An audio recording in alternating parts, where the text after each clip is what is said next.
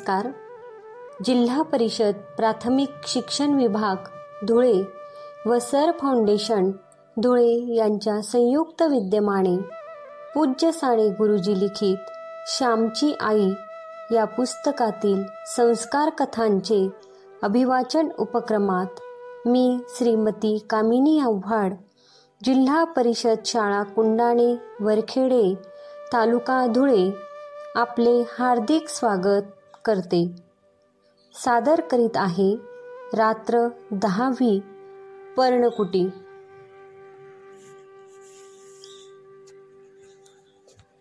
मला पण नेरे भाऊ गोष्ट ऐकायला. रोज रोज तू जातोस. आई सांग भाऊला मला घेऊन जायला. वच्ची भाऊच्या पाठीस लागली होती. तिथे पेंगायला लागशील. तू कशाला येतेस तेथे? भाऊ म्हणाला ने रे तिला सुद्धा तीही ऐकेल चांगले असेल ते साऱ्यांनी ऐकावे. मी सुद्धा आले असते पण हे घरातले आवडता रात्र होते बाहेर. भाऊची आई म्हणाली शेजारची भीमी जाते ती हंशी जाते. हरणीलाही तिचा भाऊ नेतो. तू नाहीच का रे माझा भाऊ? वच्छी केविलवाणी होऊन आपल्या भाऊच्या हृदयाला पाझर फोडीत होती. चल तेथे मग मला झोप येते. चल घरी. अशी मला घाई लावलीस तर बघ मात्र. असे बजावून वच्छीलाही तिच्या भावाने आश्रमात नेले. आश्रमातील ही गोष्टीरूप प्रवचने ऐकावयास मुले मुली येऊ लागली. मोठी माणसेही ज्यांना वेळ असतो ती येत असत. वच्छी व तिचा भाऊ आली ती गोष्ट सुरू झाली होती. शेवटी माझ्या वडिलांना त्यांच्या भावांनी घराबाहेर हुसकून दिले. भाऊबंदकी या भारतवर्षात भाऊबंदकी फार कौरव पांडवांच्या वेळेपासून आहे. ती अजून आहे भावाभावात जिथे प्रेम नाही तेथे स्वतंत्रता कशी नांदेल? मोक्ष कसा राहील?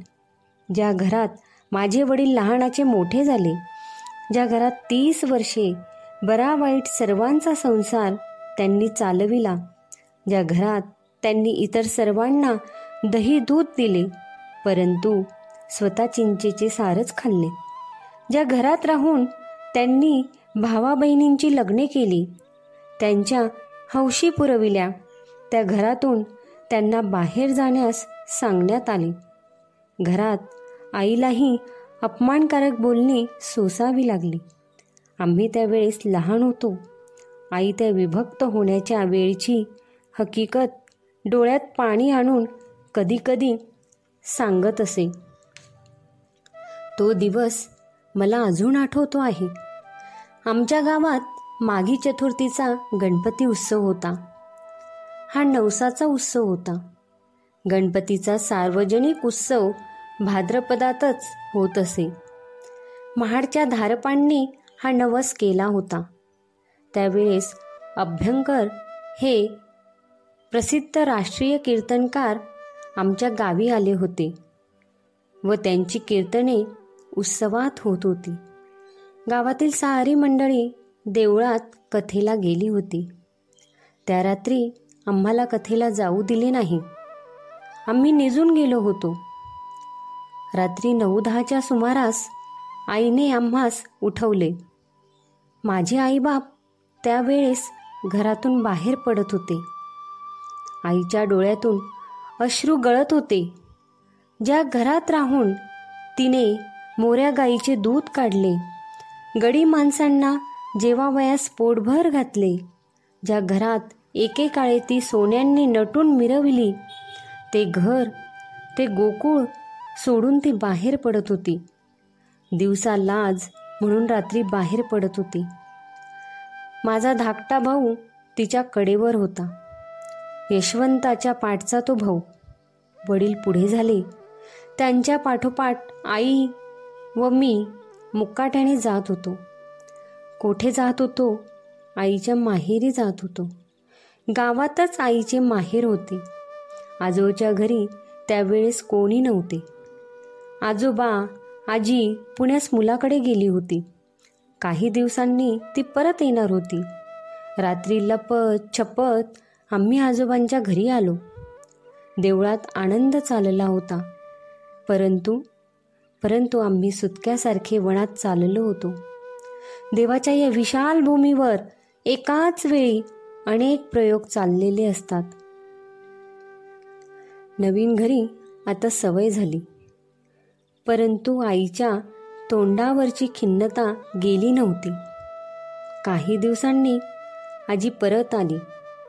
माझी आजी जरी स्वभावाने प्रेमळ होती तरी थोडी हट्टी होती.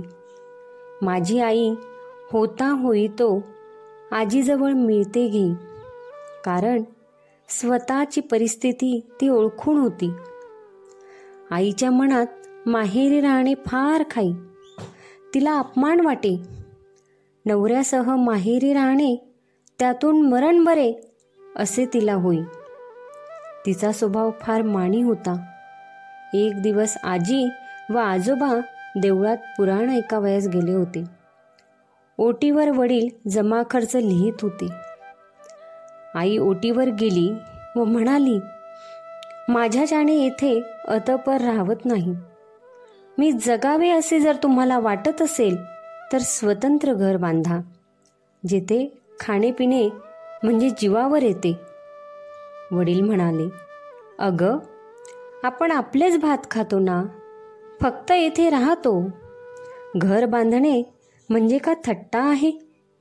तुम्हा बायकांना सांगायला काय? पुरुषांच्या अडचणीत तुम्हाला काय माहीत? आई एकदम संतापून म्हणाली तुम्हा पुरुषांना स्वाभिमानच नाही मुळी. माझे वडील शांतपणे परंतु खिन्नपणे म्हणाले आम्हाला स्वाभिमानच नाही. आम्ही माणसेच नाही जणू. दरिद्री माणसाचा सारी दुनिया अपमान करते. मग बायको का करणार नाही? कर. तूही अपमान कर. तूही वाटेल तसे बोल. वडिलांचे शब्द ऐकून आईला रडू आले. तुमचा अपमान करावयाचा माझा हेतू नव्हता हो. उगाच काहीतरी मनास लावून घ्यावयाचे. पण मला इथे खरंच राहावेसे वाटत नाही. मलाही का राहावे असे वाटते? परंतु तुला आपली परिस्थिती माहीत आहे ना? कर्ज आहे त्याचे व्याजही देता येत नाही. घर कशाने बांधावयाचे? कसे तरी गुरांच्या गोठ्यासारखे नाही ना घर बांधावयाचे? त्यात राहणे म्हणजे अपमानच तो. वडील आईची समजूत करीत म्हणाले गुरांचा गोठाही चालेल. परंतु तो स्वतंत्र असला आपला असला म्हणजे झाले. अगदी साधी गवतारू झोपडी बांधा. तेथे राहण्यात मला अपमान वाटणार नाही. परंतु माहेरच्या माणसाकडे येऊन राहणे नको. माझ्या भावांच्या बायका उद्या आल्या तर त्याही एखाद्या वेळेस अपमान करतील. आधीच येथून जावे. मोठ्या कौलारू घरात राहण्यापेक्षा पानाची झोपडी बरी. अशी झोपडी बांधावयास फार खर्च नाही येणार. या माझ्या हातातील पाटल्या घ्या. या पुरल्या नाहीत तर नथही विका. नथ नसली पाटली नसली तरी अडत नाही. कोणाकडे मला जावयाचे आहे?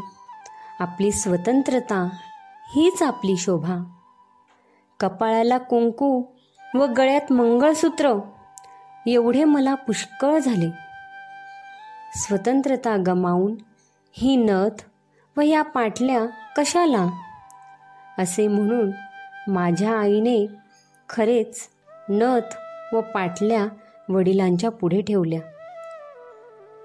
वडील स्तंभितच झाले. तुला इतके दुःख होत असेल हे नव्हते मला माहीत. मी लवकरच लहानसे घर बांधतो. असे वडिलांनी आश्वासन दिले. माझी आई सांगते की स्वतंत्रता मिळविण्यासाठी दागदागिने फेकून दे. स्वातंत्र्याचा साज स्वातंत्र्याचा शृंगार हाच सर्वांना शोभादायक व मौल्यवान शृंगार होय. आमच्या वाटणीस आलेल्या लहानशा जागेवर झोपडी बांधावयास आरंभ झाला. मातीच्या भिंती होत्या. कच्च्या विटा. त्यात कोकणात मापे असतात. विटाहून आकाराने मोठी मापे असतात. या मापांच्या भिंती उभारल्या. घर गवताने शाकारिले. घरातील जमीन तयार करण्यात आली. अक्षय तृतीयेच्या मुहूर्ताने नवीन घरात प्रवेश करण्याचे ठरले. आईला वाईट वाटत होते व आनंदही होत होता. शेजारी दिरांची मोठमोठाली घरे बंगले होते. आणि आपले लहानसे गवतारू घर असे तिच्या मनात येई. परंतु पुन्हा ती म्हणे काही झाले तरी हे स्वतंत्र आहे. येथे मी मालकी आहे येथून मला कोणी ऊठ म्हणणार नाही. झोपडी वजा घराची वास्तुशांती करण्यात आली. प्रथम घरात देव नेऊन ठेवले. मग सामान नेले. नारळाचे घाटले आईने केले होते. प्रसंग साजरा केला पाहिजे होता.